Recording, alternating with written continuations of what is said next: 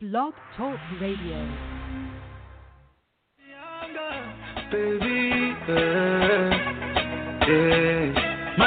muma yanka chizungu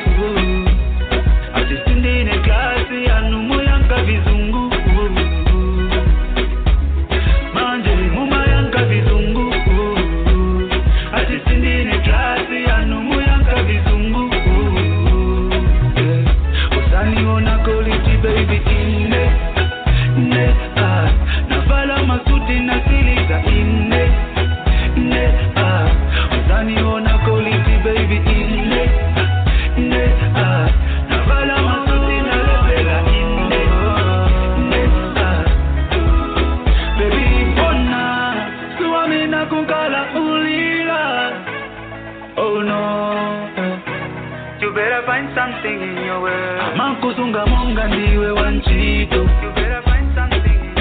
Kukuvutisa monga ndiwe wanchito. Munyumba mwako monga ndiwe wanchito. Nisakusunga bwino. Nikondeko chabe pang'ono. Nisakusunga bwino. Nikondeko chabe pang'ono.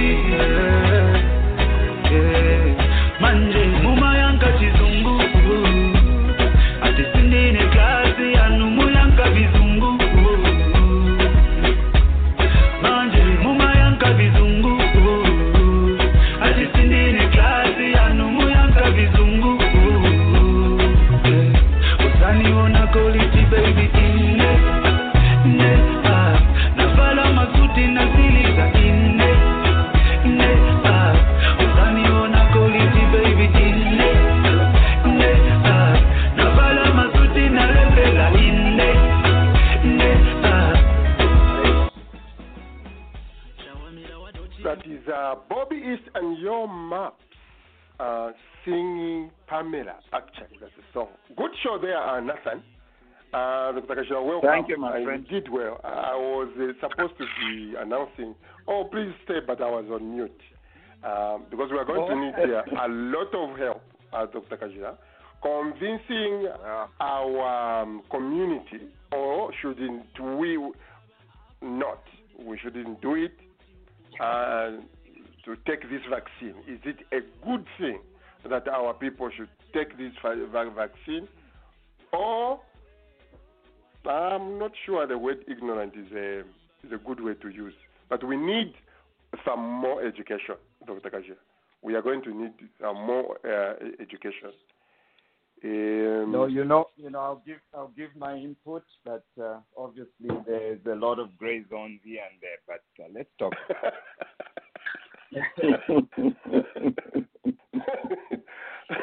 May, may, maybe Noah can try also to convince us a little bit. Yeah, we, we, we are going. Actually, th- th- that is one of the, the questions. Um, the normal flu vaccine, Dr. Kajira, I don't take it, even the normal one, uh, the, the season one, uh, because I took it Yes. once, uh, twice actually, in America, when I was in America. And on Yes. both occasions, I was very, very, very sick when, when I took it. And 14 years now, I've never taken a flu shot. Very rare have I got. Uh, I, I get here and there flu, uh, but Yeah. not the malaria type. You, you, know the malaria type of flu, Dr. Kajira, we are talking about, where Yes. it knocks you down. Yes. Yeah, I, I, I don't get that, one that's anymore. The true, that's the true influenza. The, the others are common colds, you know, but the bad one Yeah, where you yeah, feel like you have yeah. malaria, that's influenza. Yes. Incidentally, yes, yes. Roger, actually, Mm. I funny, you might find this funny, but I also experienced exactly the same thing that you did. I got one of these flu shots. I was so sick. I'd never been that sick before. And so I Yes. told myself, I know it's recommended to do this. I'm a healthcare worker, but I'm just going to avoid it and see. So the next season came. I didn't take it, but I was washing my hands, wear, wearing masks, and I got nothing up to today. So I don't, this is a disclaimer I don't take the flu shot. I just use precaution, washing hands regularly Right, right. uh, wearing Yeah, masks when. I need to, and that has uh, kept me uh, pretty safe. So, so I think uh, I'm not one who's going to stand here and say, "Hey, anything that comes through, get it, get it." No, I think we have to use our brains and uh, Yeah. use our own individual experience and make informed decisions about why we will do it and why we will not. Yeah, yeah, yeah, exactly. Out on two occasions, I But, had but, uh, but again, that but- was But again, Mhm. Roger, but again, Roger, you and I are healthy adults, um, probably with little or no comorbidities. So it's easy for you and me to talk like that. But when you have a person Right, right, with uh, correct, COPD, yeah. diabetes, and chronically ill, uh, it would be a different ballgame. Yeah. hmm hmm And those are some of the questions I actually I would like you to, uh, to to help us uh, when we come to uh, uh, that that part uh, where some of us who have got uh, these known allergies to ourselves, what, is going to be the the the, rem- the remedy? Says either we want to to take it, or I hear an airline in. Um, in England, uh, they are saying they only permit people uh, who are vaccinated uh, in their plane. So uh, you are going to explain to us uh, these allergy issues, uh, what one or two. But let's look at other um, items making news in the in the in the world. Brother brother Warren, how's going? I'm doing great here in New Orleans. I'm doing great. Uh, good, good. New Orleans is uh, is good. Uh, Brother Noah in Indiana, how are you? Uh, Indiana is good. It's just cloudy and getting cold, but we are okay. Okay, all right. Okay, so that uh, on the either bottom of the hour somewhere there, we're going to look at uh, this issue of uh, uh, vaccination. Those who can take it, how can we encourage them unless you have known allergies? But we don't want a blanket. Uh, oh, we are scared. We can't do this. There are all sorts of conspiracies out there. Uh, this is a way of eliminating black people on the earth, or uh, there, there is that is out there. Um, why don't we take the first uh, point here? There's a story in um, in China, Nathan. I I was Mhm. reading uh, uh, last night. So in China, they have these big, huge farms uh, for pigs, uh, uh, pork. Uh, it is high scraper, high uh, high rises there. They build them like they are flats, and uh, Hmm. because of yeah, because of COVID, they, they've been um, uh, the, the guys have made actually a lot of money because um, the, the farmers in China have made a lot of money because they are not bringing any imports uh, because of uh, uh, COVID. But my interest was in this other part of the country, Muan. Muan. Uh, there's a controversy there. A company wanted to build 55 pig farms uh, over a Wow. 1,000 hectare of, of land. Uh, now there was a fierce, fierce battle uh, between uh, the people.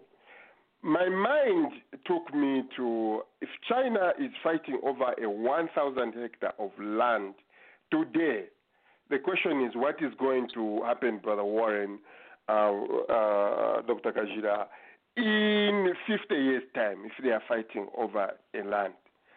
And we who have the land, are we ready uh, in in Zambia? Actually, my question is two parts. Are we ready to protect our, our land, or what are we doing? Because they are fighting over a thousand today, Nathan.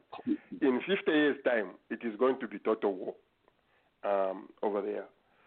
Your thoughts, anyone uh, or anyone's thoughts on this issue, and then you have our governments uh, who takes three years to just complete a title deed of a pro, uh, of a piece of land, which doesn't make any sense.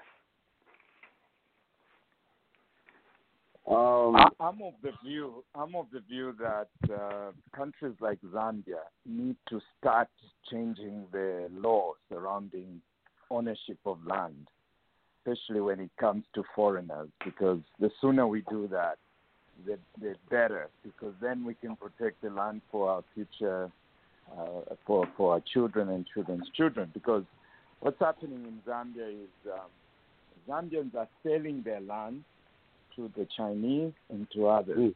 And these guys have uh, money they can buy. So uh, the case that you just shared with us is a case in point that uh, the population in China is so big that these guys are running out of uh, space. And obviously, the target, I think this is common knowledge, is Africa, where the vast Exactly. uh, areas of land are occupied. And, and the problem is our our politicians are myopic. They're very, very short-sighted. They, right now, they're saying, "Ah, the land everywhere. We have so much land. There's enough for everyone." And uh, but but they don't realize that slowly but surely this land will be taken over one by one, one piece at a Mm. time. And when we wake up, too late. It's sold all the land. So uh, Mm. I think we need to start thinking long term and uh, we need to start protecting that land, even if it's uh, uh, sitting docile. Uh, you don't have to use the land, every piece right there. Some you leave it for No. 20 years, 30 years. Mhm. Yeah. Anyway, that's my contribution. I like I, I- I like that. Uh, uh, words used there. Sooner myopic wake up. Uh, Brother Warren, you wanted to say something? I, I want to uh, say that, uh, you know, regardless of what we think of him, I think what Fidel Castro and his regime has done for Cuba, uh, they've sustained the uh, embargo from the most powerful nation in the world, but yet their population seems to be self-sufficient, uh, competitive, competent, they have a very robust medical uh, community. Uh, they're in innovation in pharmaceuticals. And I think these governments in these African countries uh, don't really love their countries. They don't really love their people. They don't really share in the historical journey of their people. They're just like free agents on a market waiting to be bought off. And until we have leaders in these countries that have a concern for the people that they're a part of, whose languages they speak, and that their land should belong to them before anyone, uh, then we're going to continue to have selling off of pieces of Africa. Uh, a lot of politicians, in a general sense, uh, even in the United States, are basically uh, sophisticated prostitutes, where they sell their they sell themselves to special interest groups, lobby groups, for access to their wealth. So uh, whether it's an American politician, or whatever, and this, and this is why I think Cuba and, he, and even Hugo Chavez in Venezuela, they have literally uplifted the bottom rung of their societies. That's why the people, the people in these places, never wanted to really get rid of them. And the and the people that was mostly always upset with them were the ones who were the the uh, the privileged class who disproportionately owned the wealth. And we have to look at how to bring up the populations from the bottom.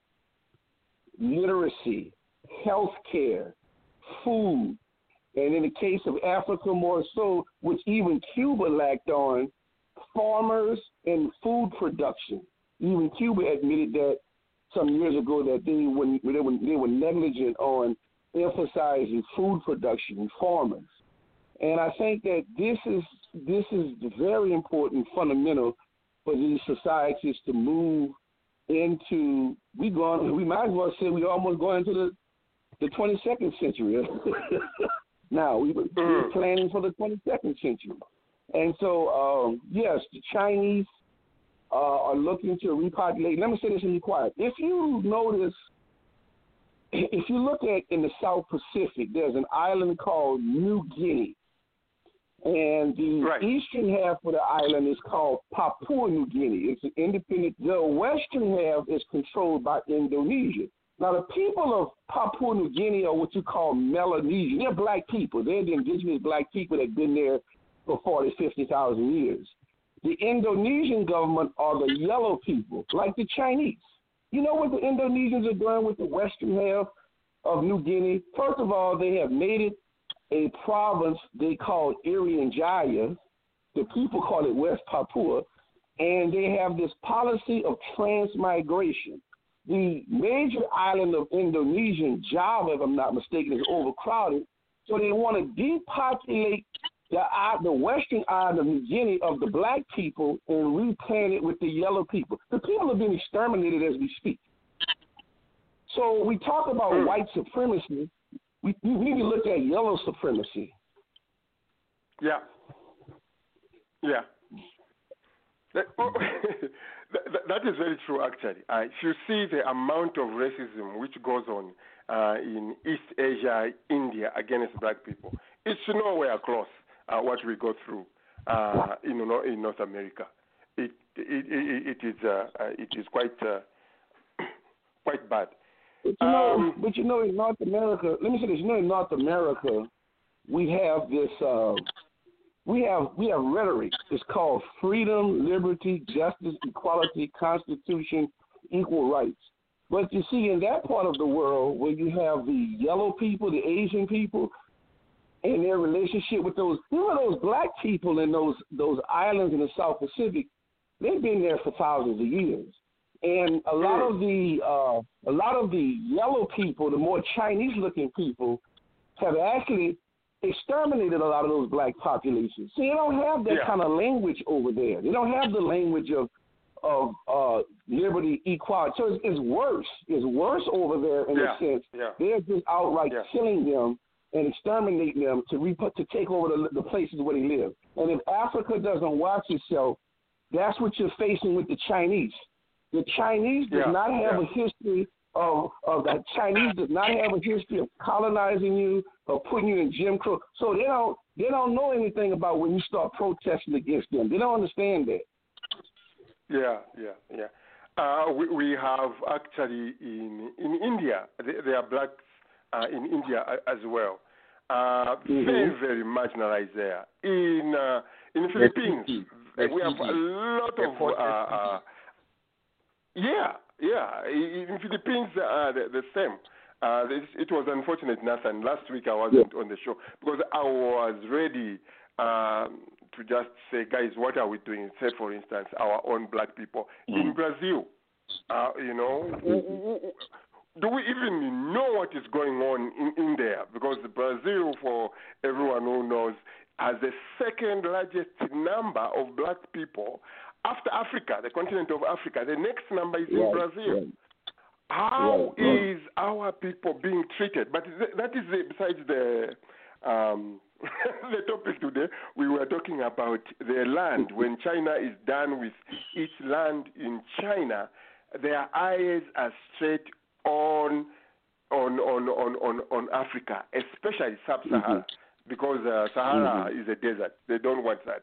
Sub uh, uh, sub-Sahara. Dr. Kashida here said let's uh, learn even to keep the land. Even if we are not using it now, we just we just hold it. What does it say to a diaspora listening today? Call your chief. Call your chief. Uh, Dr. Kashira, I'm, I'm I'm having a small bakery in our in our Yeah. village there in Kasempa. Same. I don't know if I should do review my plan here, but I intend to send the Yeah. uh, bread to the chiefs every every twice a week. I- I'll be sending bread. Uh, so when I need land, uh, there will be no there will be no problem. Um, So are you bribing them? no, I didn't say that, Dr. Kajira. Okay. You're just supporting them. I'm just, I'm just want to make sure that my chief have breakfast every morning. Fake. That is fake. Okay, I hear you. I hear you. It's yeah, but the point we are all making here, uh, wherever you come from, our chiefs today, they are still giving a land for free. Uh, just uh, a little bit of um, uh, a little bit of uh, coins here and there. You have. I just got it. Is it eight hectares uh, in Chongwe area there from from uh, a chief? Uh, Warren, you won't believe it. Eight hectares only cost me about uh, four thousand dollars, and I just finished uh, uh, pay, uh, paying it. So while this is cheap, especially now that our kwacha is in trouble, guys, uh, listening online, those here, let's go full out. Don't go for the Lusaka land. That one is expensive. Ar- ar- around our country, we have the we, we have the information, gentlemen. China is heading to Africa to get land, so don't sit here uh, in um, a diaspora and and uh, you know see things uh, happen. Uh, Brother Patrick, good morning. Good morning. Good morning, Roger. Good morning, everyone. Go, yeah, good, uh, good uh, uh, to to have you, Uncle Chisewe in Pennsylvania. How are you? Oh, I'm doing good, uh, Roger. Great, uh, great discussion. I'm listening, so I'm doing good. Thank you. Okay. Uh, Washington D.C. Uh, was it Washington or Maryland or is it in Virginia? Uh, Dr. Kasonso, how are you, sir? I'm fine, sir. Good morning. How are you today? Oh, we are we are doing good. We are doing good. In Florida, uh, brother uh, Charlie, brother Alan Charlie, how are you? It's a miserable day in Florida. We are in the uh, 50s, 60s. It is not a very good day. Uh, When you say it's not a very good day, I, I, I, you, you, you mean it's raining? yeah, it's raining. You- you mean it's raining, right? very- No, it's a little bit, but it's cold. The temperature is like in the 60s. We don't do 60s, Oh, in 60s and you are you are complaining. 60s and you are complaining. we we we love our sun. All right. So without, uh, did you you showed the, you, you wanted to throw, throw in one cent here uh, on this land issue, Achadi. Uh, any comments before we move on? the, the, the land issue is for me it's directly tied to our our poverty levels. That's why uh, the only person who can is government because if the, I hold even the chiefs and they are starving today and the China Chinese person comes in with or even any person uh, could be foreigner could be local comes in with any amount of money they will willingly because when you are hungry today your, your eyes are fixed on fixing your hunger today Mm. at the expense of tomorrow. So that's why the Mm. land issue, government cannot be deported. Government should be at the forefront of preserving land. Otherwise, for individuals, we'll look at, I, I have to eat today before I Mm. consider what happens tomorrow. Yeah, that's a very critical uh, point you make. That is, and that is the advantage the the Chinese are are taking. So we have to figure Mm. out, especially the members of the diaspora, we have to figure out. Um, we've talked about this issue, Nathan. Uh, some people would say our people are poaching, they are they are killing the game. Uh, but guess what? If the people have no food, what is the purpose of having that game? Um, it doesn't make any sense to them. You, you, you- know. So the same with the, with the land. If tomorrow I have no food, tomorrow I need money to take my school, my kids to hospital, uh, to uh, good school, and someone offers me some money uh, to solve my short-term problem, I'll probably do that. So that is a very critical uh, point you make, Wachai.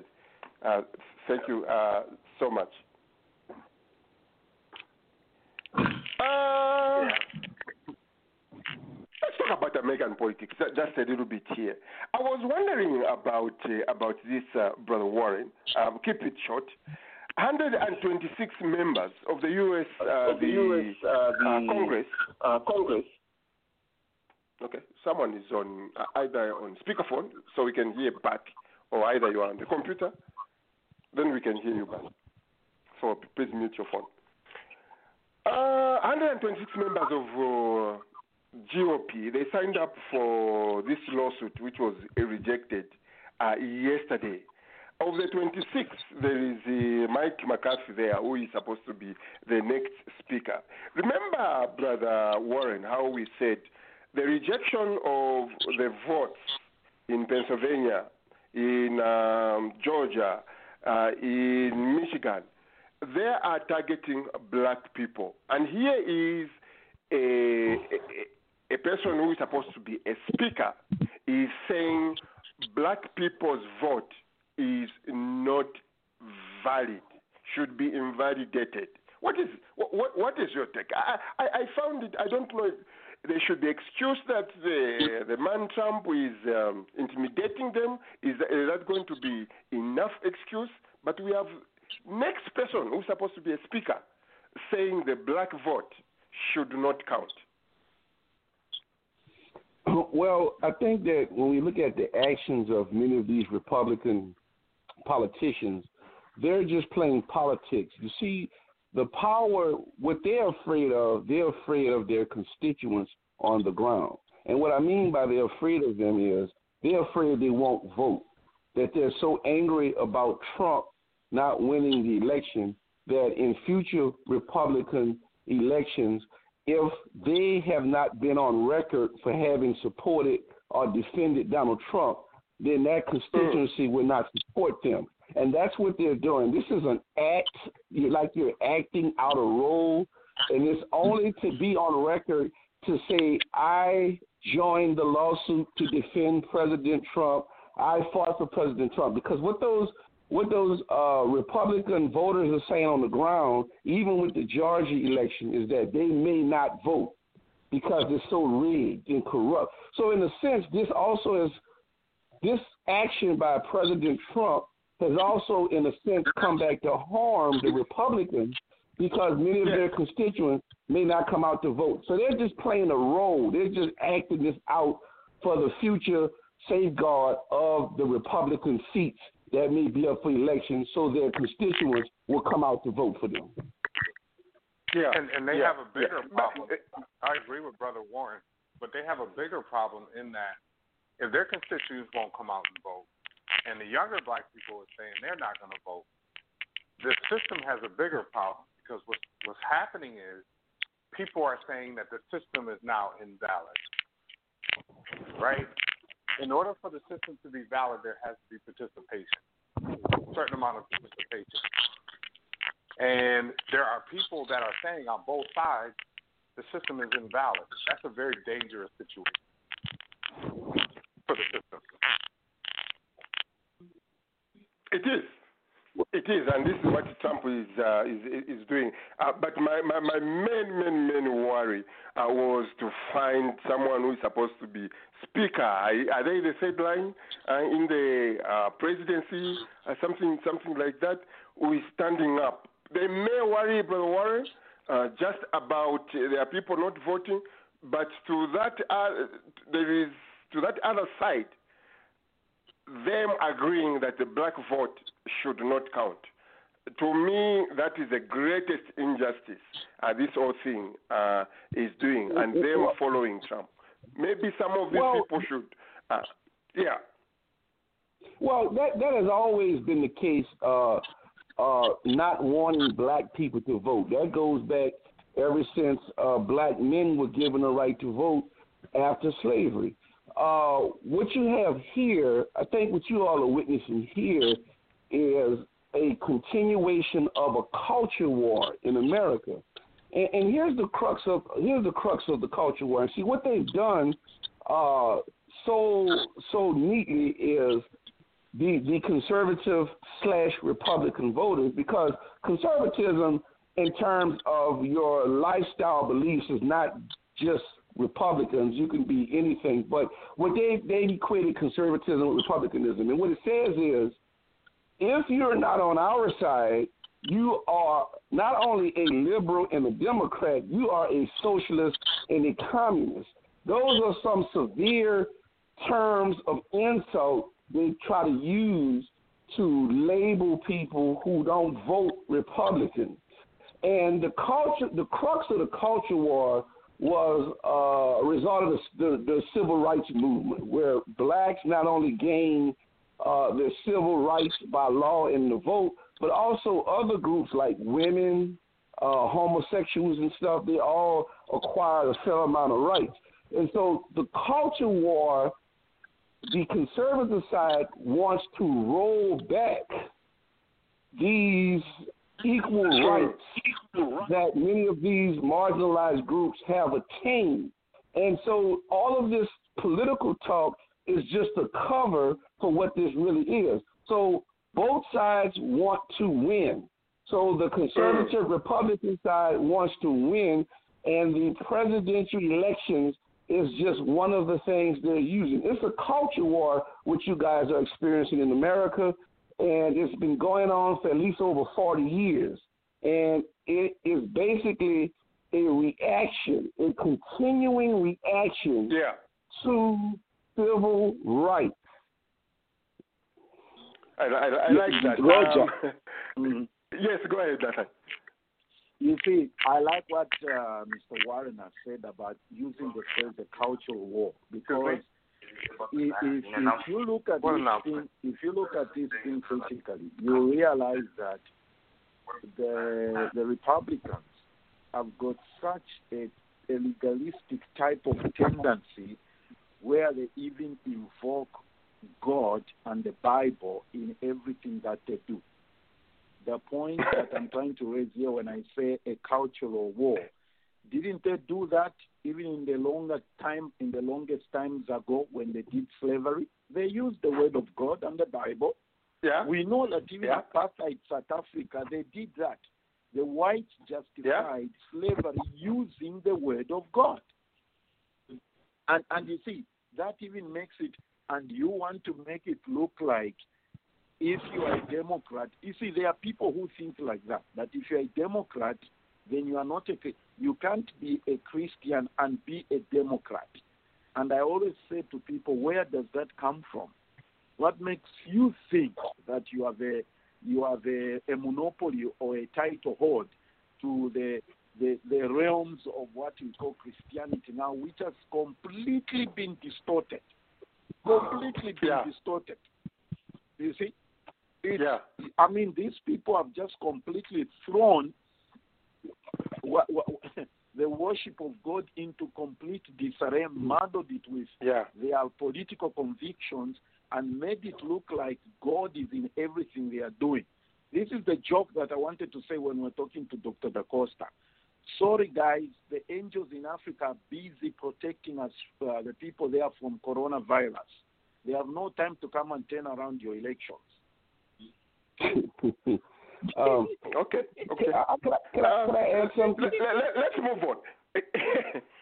let, let, us move. But, but I, I like uh, what Brother Warren is here is uh, Wait, wait, can, I, can I add something real Uh, quickly to that? Uh, okay, go ahead, very quickly. real quick, I just want to say these, these were the targets. These were the targets of the culture war uh, by people who call themselves conservatives and then became Republicans. Number one was black people and affirmative action. That was a target. Number two, black people's voting rights protection. That was a target. Number three, the control of women, particularly white women. That's the crux of the abortion argument. The concern that white women are killing future white babies, depleting the white population. See, that's what all of Yeah. that's about. Uh, and Yeah. then, uh, then later it becomes later it becomes uh, you know uh, LGBT rights and same-sex marriage is recently added to the target. But that's the culture war.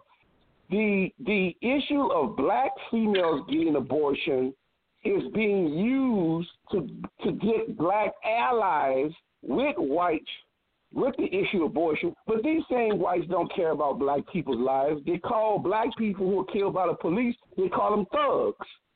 This is a, mm-hmm. anti-abortion is about white babies being killed, and white people are concerned about their decrease in population.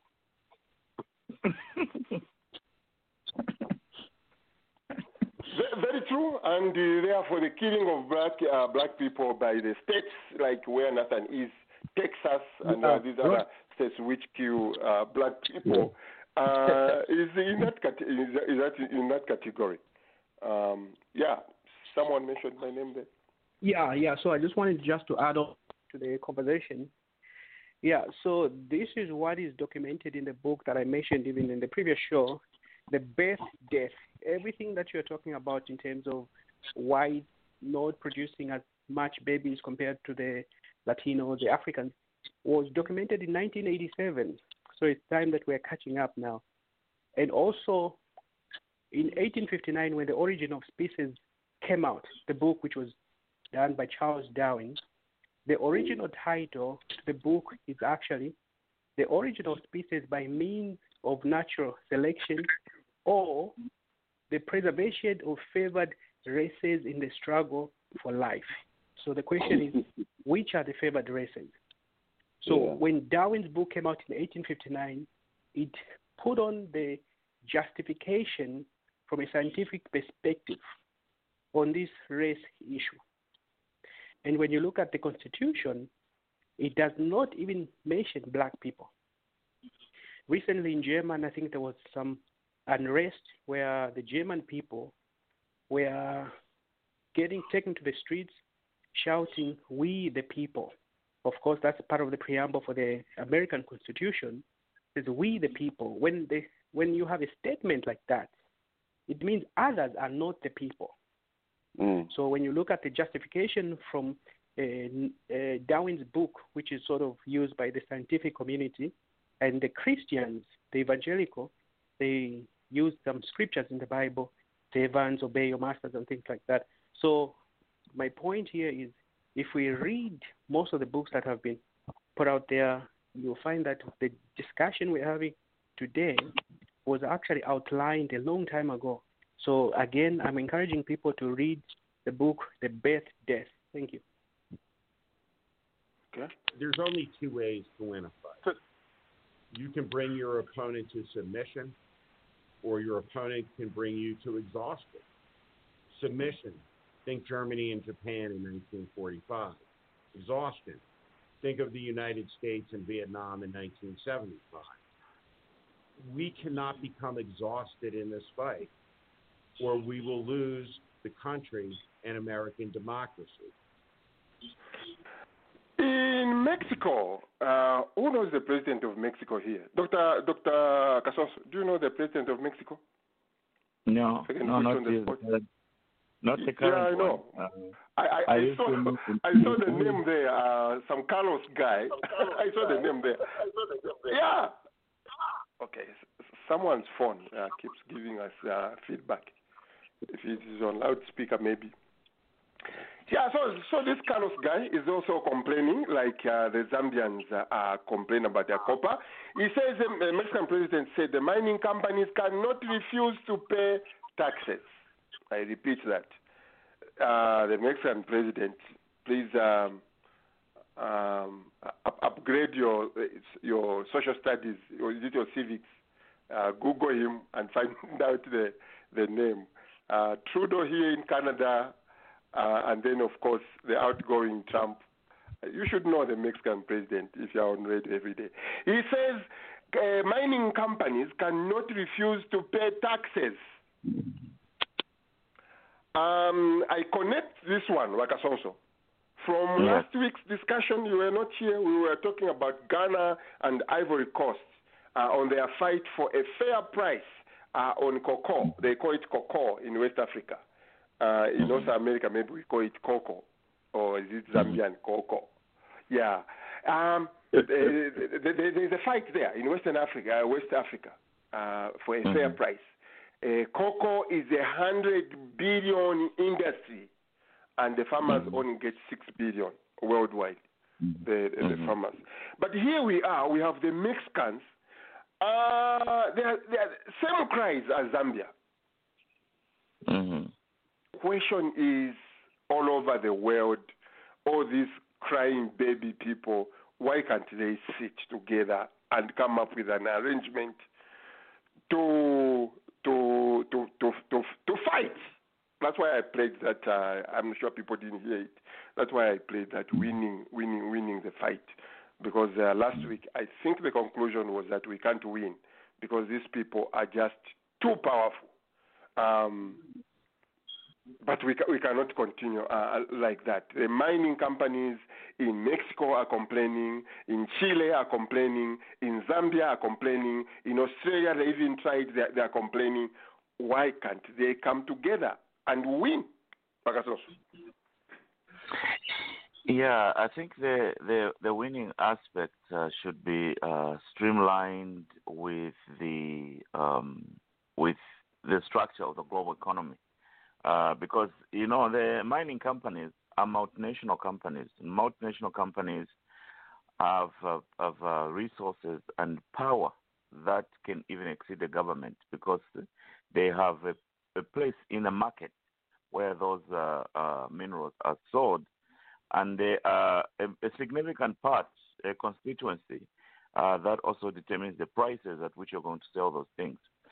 Yeah, I think we should take uh, we should separate each issue and see what uh, the main uh, problems are. For example, in our case in Zambia, uh, you know, um, I am not for the idea of using the method, the the route of tax to um, uh, to get something out of the mine.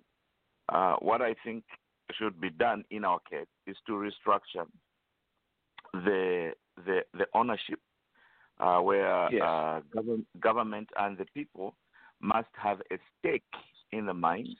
That's the first step, and then the second step is on the high end industries to try and um, uh, to try and create new industries uh, out of the mine. Uh, for example, processing the copper right there at home uh, means you create new companies uh, with a, even a bigger stake by the people and by the government.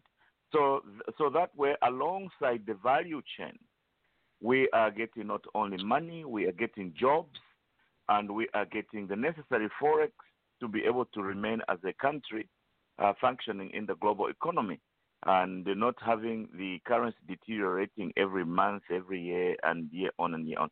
That is the way I think we can uh, try and resolve uh, the Zambian problem is to negotiate with multinationals and through the creation of laws, instead of going to parliament uh, to create a third term, they can go to parliament to increase the stake in the mines.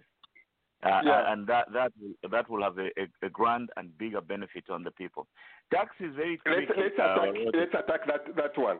Uh, let's begin mm-hmm. with the structure of uh, ownership, Lucas also. We, we tried mm-hmm. as nationals uh, in Zambia, all, all these companies should go, but we failed because of our balance sheets could not support the expensive uh, operations of, of, of, of the mines. Uh, so we can mm-hmm. structure all we want. We can structure, but where are we going to raise uh, the necessary uh, capital to run uh, the mines? That that was the problem. Yeah, actually, th- that is a very important way to approach the problem because you don't try to swallow more than you can bite. We mm-hmm. don't go there to take over the mines. No, and nobody will let you take over the mines. And if you try to go there and take over the mines, they will just shut the market for that type of industry, and it will just stay there, and the people exactly. will get nothing out of it. So what here's my question. yes, what we have to do is, is, is get uh, significant uh, get, get significant shares, significant shares, and also create laws to to external to create new industries out of that. That that is the way we get a bigger share out of it uh, through negotiation and not, not through taxes. Taxes is tricky. Tax is a calculation. Much tax you know, when you impose a tax, there are other loopholes within the tax code that the companies will find, so that the money you're supposed to Oh, collect yeah. this year, you collect it in Mhm. five years. Yeah, so you don't bank on taxes. It's a very outdated method. Yeah, good point there, Roger Bakasonso. Uh, here's what I'll say. The, the question I always ask Dr. Sonso is, why did ZCCM fail? Okay? Why did ZCCM fail? My other argument is this, and this is where we we can have our uh, what do you call it? This is where we can probably get Mr. Warren and Patrick's comment to speak to why Africa or black people don't stand together. You've heard me say many times on this on this show. Even there was a comment on social media where I said Africa doesn't need America. We can collaborate, but the problem is we are 99% dependent on Western countries. Don't you think if we learn to do business amongst ourselves, we'll solve this problem? That, those those are the things that we're supposed to be looking at. Why am I looking to sell stuff to America or China, Roger? Why can't I sell it to Nigeria or Egypt or Ethiopia? Why am I looking to sell outside Africa? The, what's the population of Africa? 1.2 billion, something like that. Mhm. And very young population, by the way. That that's a very big market. Why are you selling things to? You see, it's our mindset. Why did ZCCM fail, Rakasonso? Why did ZCCM fail? ZCCM failed. Uh, thank, thank you for that question. Uh, first, let me let me uh, focus more on the argument that we can start doing business among ourselves. If you go into the main players in each of our economies, the NMCs still are the main players, even if we go to try to do business amongst ourselves.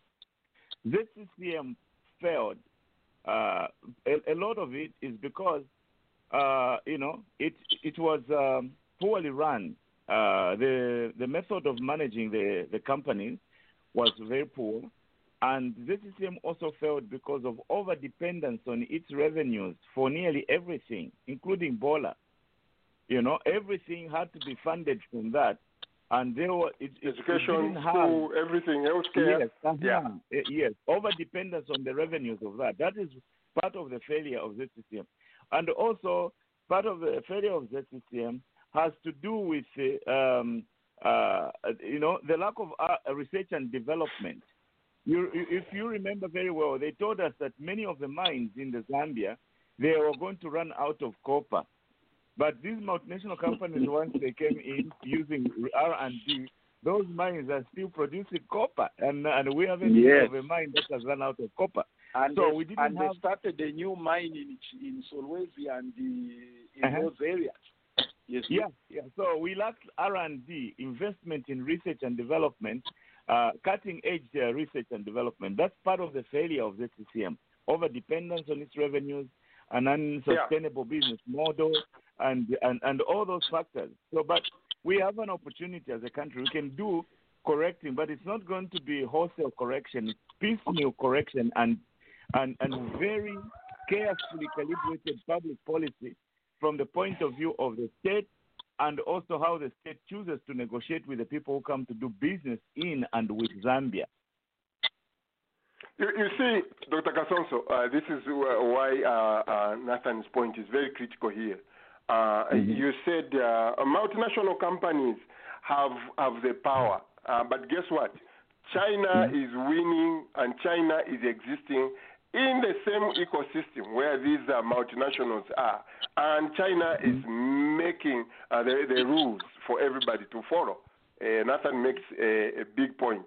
If Africa can get together with their, I don't know, what are they calling it, the free trade free trade area, South Africa is just about to pass uh, uh, the law about uh, opening the borders uh, to everyone.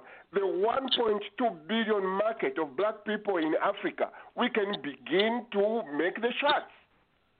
But as it is, little Zambia wants to, to, to shout at New York Stock Exchange. Excuse me, how many billions again do you owe the, the international community? And how how much money is the New York Stock Exchange uh, uh, uh, uh worth? You can't fight this fight alone. So is Congo. So is, is, is, is, is, is Angola. We are in billions.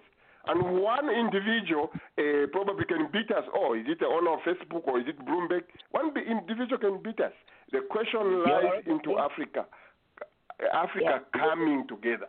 that is where the problem well, is. I, I, I, like to. I don't want us to miss. When we talk about the power of NMCs, uh, multinational companies, some of them are even Chinese. Uh, what I'm trying to say is that these market, there are products we can sell among each other, Africa to Africa. But some of the critical products, for example, in Zambia we produce copper. Which African country would buy copper at a competitive price? And which copper are we going to sell to them when that copper is in the hands of a multinational company that determines where it sells? Those, you know, when we talk about other countries, for example, uh, let's look at the uh, uh, Angolan economy in the Angolan economy, what proportion of investment are multinational companies? So even if we say we're going to do business with Angola, it is the NMCs in our country with the NMCs in the other countries. So we, we, we always have to be mindful of this elephant in the room, the global economy, these multinational companies and their effect and policies and their power. So we have to learn to work with them. There is an elephant in the room, and it's them. Yes, I, I, we, I, like the point of we need to learn to work with them. The problem is we need to be able to have a strong and bold position to negotiate, not just to let them do whatever they want. That's a problem yes. that I have. And you see, here's the thing, the other thing with, uh, and then I'll let uh, Brother Warren come in here. Roger, here's the other problem we have as African leaders or African people our priorities are mixed up. Last time, somebody asked a question and said, What is the importance of uh, uh, coming to the UN uh, General Assembly meeting? I always wonder what things are achieved and what resolutions they come up there that really help our countries, except put a huge expense burden on our economy. If I was a bold, courageous leader, you know what I'll do, Patrick? I'll say, hey guys, the next two years I'm attending virtually that UN General Assembly of yours. That's it. Just attend it virtually. Isn't that what they did this year? So what did they miss this year? What goes on the previous years? they miss dancing in the in the halls of the shopping, of New York. Shopping yeah. in New York, the expensive stores. Yeah. yeah. No, you know, um, in, in my uh, my observation, at the end of the day, these companies, the multinational companies, and everybody that comes to invest in Africa, who to extract the copper and everything, they have their secret heart. And until we figure out the way here kusumuka, it's going to take sacrifice to turn the boat around. There's going to be a period we're going to have to say, okay, for the next 10 years, we are going to accept the things they are giving us. There's going to be some serious hardship, but we have to go through because on the other end, they are going to turn around and have to come and get what we need. If everyone is coming to Africa for minerals and for raw materials and everything, how the only question is how much of a price are we willing to pay to bring the our resources to a place where they are willing to come and negotiate at the table. If we are not willing to make sacrifices, they'll always be dictate because again we are looking at eating today and we don't care at what expense. Because mm-hmm. these guys are not going to give us favorable terms. Their terms will always. Yeah. So I we, like we have to, uh, some serious uh, thinking to do. Mm-hmm. Yeah. Okay. I, I like brother uh, Warren. Yeah. Yeah, uh, one of the things I, I want to commit myself to doing is we have a continental body set up called the African Union. And the African Union has six regions. The African diaspora is the sixth region. So I've already been included in the African continental body. You see what I'm saying? And I would like to uh-huh. make the African Union uh, uh, more active. How, how, how could I do that? I want to establish African Union clubs in North America, and where we make recommendations on how to improve. See, we know that we know what the problems are, and the Mm-hmm. criticism, the criticism of all of our leaders is not going to help. What we have, we are held in bondage by ideologies that many of us who've been educated in school, we are afraid to cross. We're afraid to cross these ideological boundaries we've been educated into. That's why we don't see action and momentum going like it should, because people are afraid. The bureaucrats in the African Union are educated, but they are afraid to promote something different than what the Western countries in the U.S. want them to advocate because they're getting a lot of funding from them. And we've got to confront that here. And that's why another thing, these African countries, the various political parties have alliances with particular multinational corporations and countries.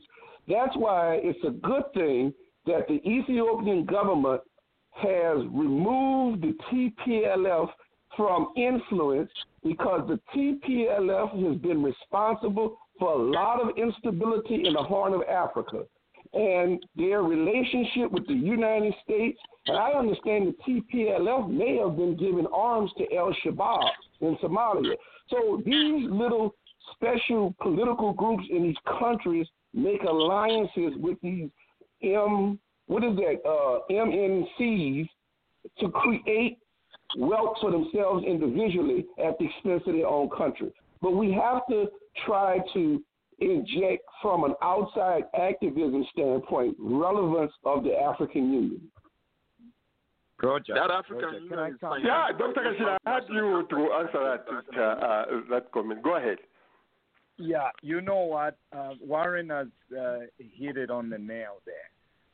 Lately, um, been very, very active in the diaspora network um, vis-a-vis the African Diaspora Institute, which we all know uh, Dr. Arikana has been preaching about. We are in a very serious formative stage where we are organizing ourselves as diaspora, various fields of expertise, coming together, lawyers, uh, legal minds, engineers, doctors, and all that. We're forming groups because we've realized that actually the answer to Africa's problems is not African government. It's not our African leaders that are going to change the narrative about our continent. It will be the private sector. Now that Africa has come together through the African Free Trade Area, there is going to be opportunity for the private sector to grow exponentially. But guess what? Going back to what uh, was talking about, uh, multinationals, corporations, guess what? They are lining up too. They are planning as we speak, as we are here on radio, uh, lamenting about this and that. They are on the drawing board, mapping out Africa in its entirety and how they're just going to grow like wildfire. Same applies to the, the, the Chinese. And guess who's missing in action? It's you and me. Why? Because we, we think small. We think Kantemba Star, where Roger is saying, I've bought land in Kasempa and he's happy about that. Right? As Yeah. an individual. He thinks, he thinks he's secure, he, he's smart, he's, we are missing the. Guess what?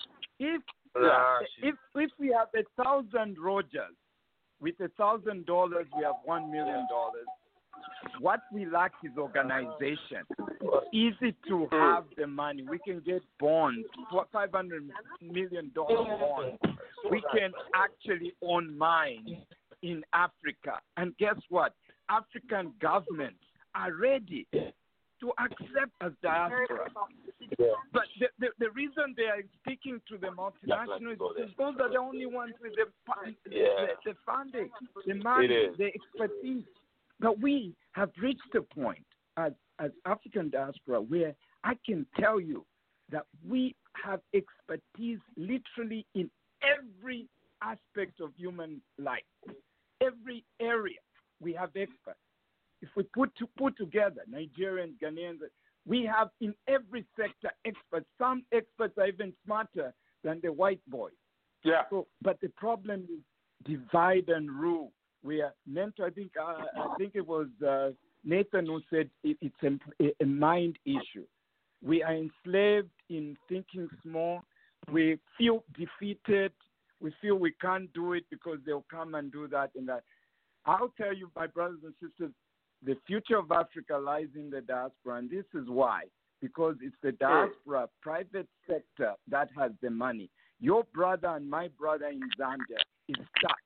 He has no capacity to recruit enough money to. He may have the knowledge. Some of them are engineers. We've been sending engineers to, to the UK and elsewhere for donkey years. We could run our own mines, and you're Yeah. telling me, oh, why did ZCCM fail? Because that was a government institution. That was a quasi uh, government institution. Uh, it, it was a parastatal, and we all know how inefficient parastatals are. We know the nepotism. We know the appointments were political. We know how governments interfere, grab money when the parastatal is making profits. You know, so guys, let us now start acting instead of just complaining and talking here. You know, stop the contempt mentality. That four thousand dollars you've invested, if if if if, if a thousand people invested that five four thousand dollars, you already have a four million.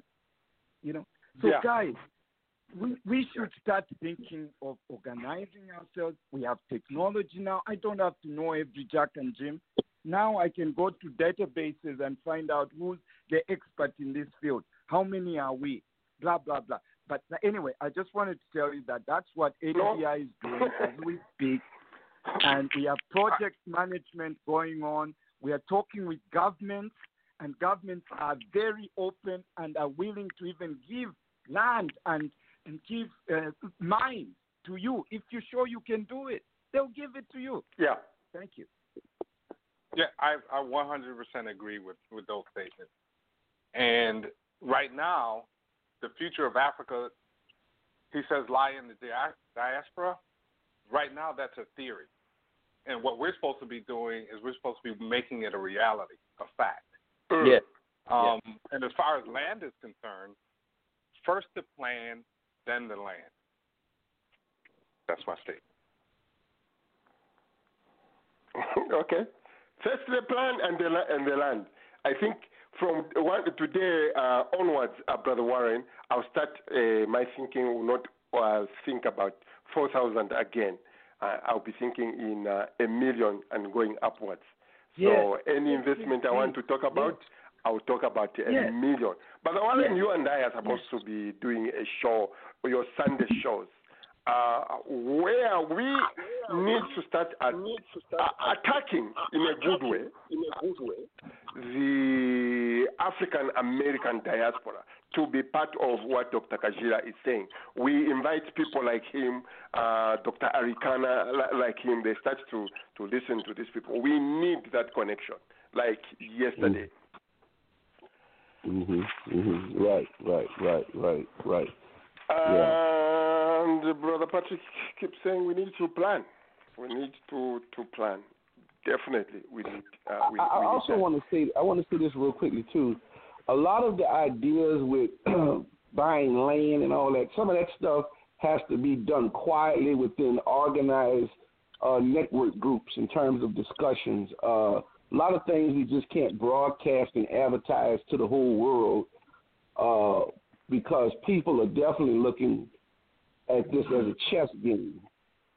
But um, that's why that's why I want to create African Union support clubs throughout North America, and these would be clubs that inform people in your local community about what the African Union is supposed to be doing, what it's doing, and lobbying the African Union as a sixth region for influence and input uh, in African Union affairs in their general assemblies.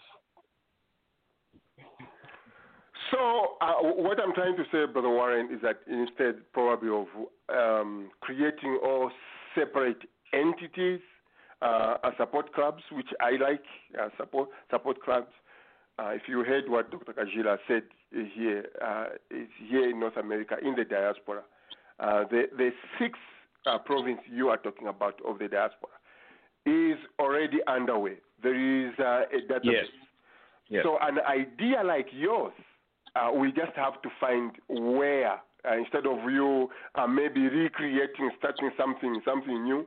There is something which is already has some oil in it. It's already moving. Uh, if you know uh, what I mean, it's already moving. Let's find a way of um, uh, coming together to say w- w- w- where can we uh, in the in the chess game, uh, where can we play a, a, a part? It's very very critical. Uh, now I need Dr. Kajira here because I need an injection. I need the, the vaccine, but uh, number one, I have allergies, which uh, Yes. I've, I've reacted to before. And then number two, uh, Dr. Da Costa talked about it. Uh, the conspiracy in our community is huge, massive. Uh, what the white man wants to do uh, with this vaccine in the in the black community. Um, away from the allergies, Dr. Kajira, should our community be in the forefront to get the vaccine? Well, um, the forefront. Uh, I think I'll start with that statement. Should they be in the forefront? Uh, I, I, I don't think so. I, I think uh, you could hear from from uh, Chris's very very eloquent um, educational session that uh, this whole thing is still evolving. We still have a lot of challenges uh, before we dive in head first. Uh, they need to resolve uh, the, the the issue of uh, storage of these vaccines. Uh, how do we, they deliver it to Africa in a safe way? Because if there's any break in that uh, value chain, uh, we could be giving our people uh, half-baked stuff, or maybe stuff that is not even worth it, worth millions of dollars, or potential uh, danger, uh, health uh, risk to our people. So um, I think I'll answer it this way: that when the vaccine has been properly uh, ironed out in all facets, not they've ironed out the fact that it works, so that's welcome. 95% uh, effectiveness is really good. Um, they've, they've worked that out, but now it's a matter of convincing the people that one, it's going to be safely delivered to them. I think that's important. That will Yeah. safely deliver it to them, and that it's of top quality, and that it's the same quality as the one that's going to be given to American citizens and and and, and British and, and and so on. Um, before I can tell my people, yeah, please, I recommend this, because my first allegiance is to my patient, and I need to be convinced myself as a doctor that all these things that we've talked about uh, have been addressed before we just say take the vaccine. But if you tell me, one, it's being uh, stored safely, being delivered safely, uh, yes, I think we will. And by the way, whether we like it or not, we'll be forced in one way or other to start Exactly. taking the vaccine. If we, Exactly. like you said, if we're going to travel, they'll need the certificate to show you you've, you've had the vaccine. And uh, who knows? Maybe even when you are applying for a loan, a bank loan, they'll say, "Where's your vaccine?" Governments have a way they can twist its pe- their people in doing something because they can attach essential things to to an objective. And guess what? In healthcare, public health, I think Noah will attest to that. Uh, probably is more versed with public health than I am, but he will attest to that. When it comes to a disease that affects the community, the individual rights have to be waived. If a disease is individual to rights affect a have larger to be waived. your individual right gets waived. You can say me, I don't want because I blip, blip. But if it's important that the safety of the whole population is at stake, that you get it, they'll do everything possible to ensure that it's done. They can even put it in the law so that if you go against it, it's going to be uh, unlawful. So, in, in short, I would say that um, I'm watching very carefully Will I Mhm. be the first one on the queue to get this thing? Uh, no, absolutely not. I'll continue uh, wearing my mask and watch and all that until I see what the trends are. Then I'll jump in. But uh, uh, but if I was in the front line uh, looking after COVID patients, I think that's a different ballgame. I think there you you say, look, what's the risk benefit ratio here? Uh, if the risk Yeah. benefit ratio is in favor that I take it, I'll take it. And Yeah, uh, have regarding the, the, the reactions, yeah, the reactions are because the vaccines have uh, several components in them. Uh, there's the immo- immunogen itself, the antigen, preservatives, adjuvants, and so on. Uh, even antibiotics sometimes are embedded. So, aluminium, somebody was talking about aluminium the other day. So, all these things you can have an allergic reaction to. But it's the same with any other drug, right? Where you can Right. get a, so I don't think the allergy story should be the main issue that should prevent people from taking it. Also, if you go on CNN's website right now, they have a, uh, I think the headline story gives you updates about the the the, the vaccine. The CDC committee has to make a vote today or tomorrow, and then it's, it's an interesting, informative article right on CNN's website when you go on there. Uh, I think the headline uh, story there, and it gives you the steps that they're going to go about who gets in line first, who gets it first, and of course, uh, elderly and, and, and hospitals and homes and uh, healthcare workers will come first, and that and they got different phases. They said so. It may be several months before it comes to us, and by that time we would have Yes. had more information about people's reactions. Yes. And in fact, the that question- approach can be that approach can even be questioned too. The elderly, the, most of the elderly live in homes and so on. They, some have one year to live, two years to live, um, and they're they're not active in the economic environment of the country. So, I, I, I personally am I'm questioning that approach. What? Yes, the the young uh, caregivers to the elderly, maybe those I would target. I would definitely target those who are productive in the economies of the world so that we get the kickstart these economies and, and get people working uh, rather than going the other way around, going for the elderly who are already, majority of them are isolated anyway. Uh, and they, they, their lifespan is very short. They have become uh, almost on the verge of dying. And you're starting with those. I mean, what's the value Talking- of that vaccine? Talking about conspiracies, uh, Dr. Kajira, that's what uh, a certain lady told me yesterday in the store. This vi- this virus is, uh, is just it was brought here to kill the the, the elderly because our healthcare system uh, we will not be able to deal with all of us. There, it is just here just to kill us, uh, we the, the the the elderly, and she was very serious about it. Um, on, on those lines, Roger. On those lines, Roger. Here's the here's the other problem that I have with it. Okay, number one, obviously we all know that a lot of political proliferation and influence has put a dark cloud on this. My argument is, like Dr. Kajira said, they are going to put measures in place which will leave no option for you but to take it. But Yes. if you want me to produce, if you want me to produce the proof of getting a vaccine, I know where to get one without getting a vaccine. That's a joke. Okay. I can find a certificate without getting a vaccine. From Matera, of course. I know where to get a certificate. Don't hold me on that. Number two, I'm just joking in case some people come knocking on my door and said you said this on the radio. Number two, the problem I have with this is this. Okay, if you fail to mandate a mask, please don't mandate a vaccine. That's hypocrisy. Mm-hmm. Okay, you know the fight that is going on on people wearing a mask.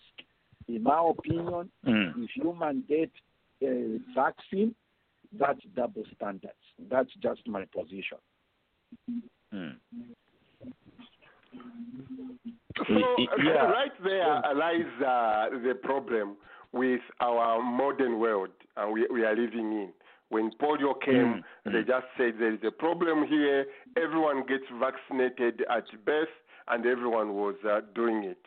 Uh, the modern day world with Facebook and everything going on, it is going to be a very, very complicated exercise uh, to accomplish. I, I see it. uh, I see it Yeah. already. Yeah, but It's going to be see, tough. You see, uh, Roger. Yeah, but you have the- Mm. when the when the vaccine comes, uh, I would err on the side of just taking it. You know, welcome to the human race.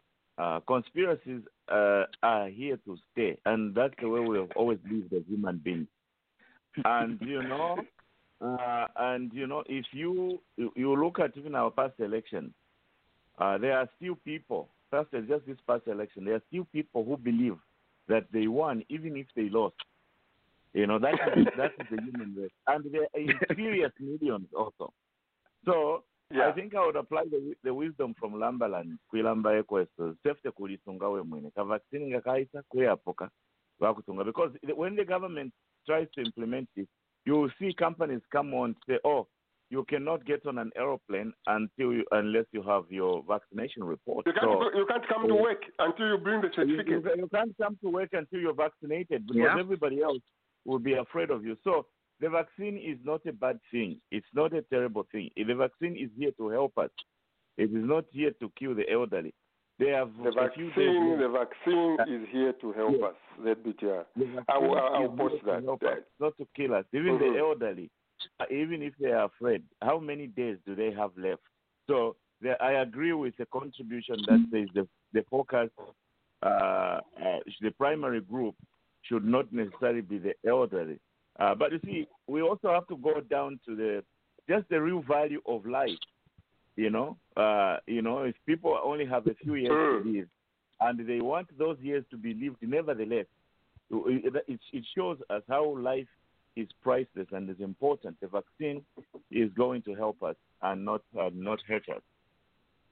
Well, I think a question that goes through my mind with the vaccines how different will each region of the world be inoculated with aspects of the medicine? And could some of the medicine possibly have elements that make people sterile in certain other parts of the world? That's just something to think about. You see, I mean, it, it's just to think about.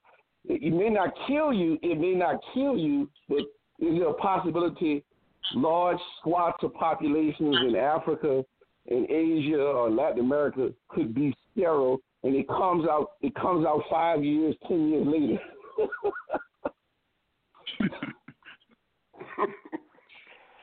now that's the conspiracy. and, and those are the things that Dr. Kasonso is talking about. We we have to deal with, uh, and they're out there. Uh, the vaccine is is here to make um, the black people impotent, so that they don't produce any more children. Uh, so that the uh, the white race, Hold on, Rock. the white race can. Hold on. You got to say Yeah. that in context. You have to say that Uh, in that context again? because that did happen in Africa. You, that did happen in Africa. They did sterilize a bunch of uh, uh, girls. It in Kenya and there was another country, and they tested the vaccine and found there was a sterilant in it in that batch of. So, yes, it may be a conspiracy theory, but you have to put it in context of history and what has happened with vaccines. And that's what the Israelis that's what the Israelis were doing to the Ethiopian Jews, the women there, they were actually sterilize, sterilizing them. So it, the, the conspiracy theories with many people is based on actual continuing issues that have been resolved. Other people's conspiracy theories may be far fetched, but many other people's uh, Yes. beliefs and concerns are based off practices, ethical issues that haven't been resolved in medicine. Exactly, and and that question was asked in uh, w- during Chris's presentation. I actually asked him whether there are any safeguards to make sure that uh, our people are getting the right vaccines as we are getting anywhere else. So that's definitely something that that needs to be looked into. Dr. Fin- finally, uh, when I look at this problem, okay, with our, uh, we are all skeptics. what I'm not saying, like uh, Dr. Da Costa was saying, is we the black people, we the black countries, we as a continent, be Hmm. proactive in developing vaccines which will be suitable for us. We are seated in Lusaka. We are waiting for that vaccine to be approved in Belgium, in London, in New York. That's right. We are not being uh, proactive to produce something which is going to be suitable uh, to us. And there, there lies the problem. Well, well, we first need to develop our economies. Uh, we, uh, it takes us back to what we were talking about. Uh, we need to develop our economies so that we have the financial muscle to to actually develop um, these companies uh, dedicated solely to development of vaccines and other healthcare, you know, um, solutions. Um, and I, I'm a believer that we should look for indigenous solutions for indigenous problems. Um, if you look at the study um, that Pfizer carried out, the number of black people in that study was very small. Um, but part of it could be that um, us as black people don't like to, to volunteer as, as, as, as, Don't volunteer for nothing. this. Yeah. Yeah. Uh, as guinea pigs, we don't want to do that. So, um, and and it applies to many drugs actually. Um, the, the common medications that we prescribe. If you look at the studies, they've all been done in other countries, and we just uh, by faith take it to Africa and African study until uh, studies are done. They, they're like uh, I always use the example of ACE inhibitors. Uh, ACE inhibitors are uh, one of the most important drugs in the cardiovascular uh, realm in terms of prevention of cardiovascular disease, treatment of hypertension and heart failure. But we didn't know that it doesn't work well in black people for hypertension when you use it on its own. It works perfect for other races, but not blacks. Until study was done in the U.S., um, which actually shown showed that the, it was ineffective. And so, so we have we have to use a diuretic in order to use the, the, the ACE inhibitor because there's some difference in our genetic makeup in terms of uh, how we handle uh, the renin-angiotensin system. So anyway, so it's important that we have representation as black people in these things. Otherwise, we are just recipients of everything. We we get dumped Yeah. on a lot because we are not players, major players in, in decision making. And I think that's where we need to put together, all of us, to start looking for solutions or making us become players, sitting on the table with the others and making decisions. And, and as long as we don't do that, we'll keep living with conspiracy theories based on history, quite all right, Yeah. but we need to change it. We need to change it. Okay, we started with uh, China there. Uh, China, uh, China uh, runs out of land. Their eyes are focused on Africa. Uh, Dr. Kajira says we need to start thinking big if we have to uh, possess the land as, as, as it were.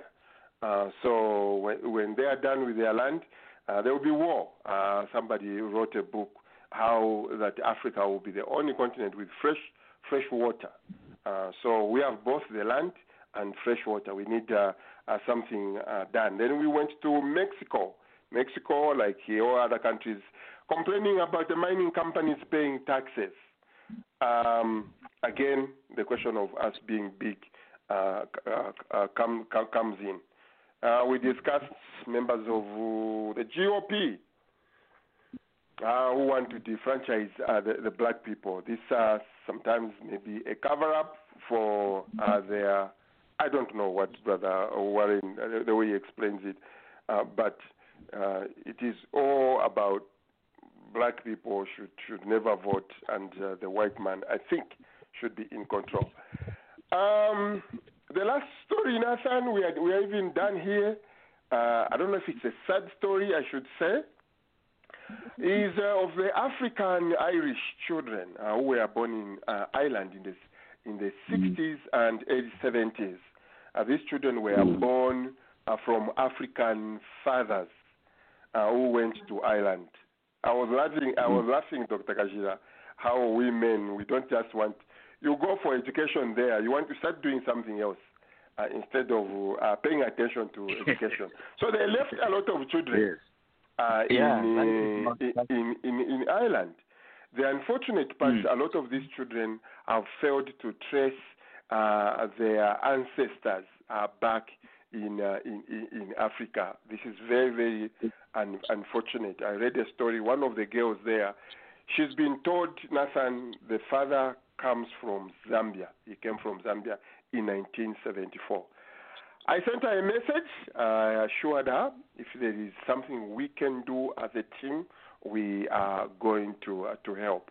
But reading the story, Dr. Kasha, you can tell a lot of people are in pain, um, in search in search of their of of their of their of their parents. I, I, I, I think the mothers to those kids are not being very genuine with them. They have some information. That's what I would Um, a good point you make there. If you read a story on my Facebook page there, uh, in Ireland, uh, because of their religion, uh, the, the, it was uh, called uh, uh, one-way adoption, something like that, where um, when you are adopted as a kid, you should not know Mhm. anything about your mom. Your mom disappears in your in your history. So you lose both your mother and your your, your dad. So Your that is dad. how bad uh, it is. Yeah. But one of the Okay. guys who found his dad in uh, South Africa, one of uh, uh, the man who found it was his mom, like you are saying, who who took him to. Who, who, they found the mother, and he explained to him uh, where the the dad was coming from. Uh, all along, all he knew was he was um, his dad was from Nigeria, but he was told uh, no, he actually comes from uh, he came from South Africa, and he, even uh, connected with with the family. The dad died some time ago, but he has since connected with uh, with the family. Okay. So, yeah. So it's not really the mothers. It was the religion, part of the Catholic religion. People, it was shameful uh, for you to have uh, mixed children then. Uh, they were Oh. grabbed away and they were raised into some very weird uh, conditions. So it was not easy. So, gentlemen, uh, brother Warren, are you having a show tomorrow? Uh, I'm having a show on Thursday. I'm talking to some black people who work with the USDA about uh, the appointment of Biden of Vilsack, who was the Secretary of Agriculture under Biden, but there were a lot of unresolved issues as it relates to black farmers and employees of the United the United States Department of Agriculture's budget comes right after the military budget. They call that the last plantation because of a lot of the racist hostility that exists by the employees of the USDA and that black farmers still experience at the hands of the United States Department of Agriculture by not getting loans and so on and so forth. So, and what is your radio code? My show is called New Orleans Wake Up. New Orleans uh, Wake Up. So on Thursday, what time? And, and you can just Google that with Blog Talk Radio to get the show page to listen to previous archive shows. Yeah, that, that, that, that, that's right. So you don't have a fixed day you have your shows? Uh, Thursdays and Saturdays or Sundays. It depends on when my guests are available. I like to have guests for my shows. I don't Okay. do Yeah. I know. I know. The, the guests for Blog Talk Radio sometimes. Yeah. Okay, gentlemen and uh, our listeners uh, online. That was your show. Until next uh, Saturday at the same time. Have a good weekend, everyone. Thank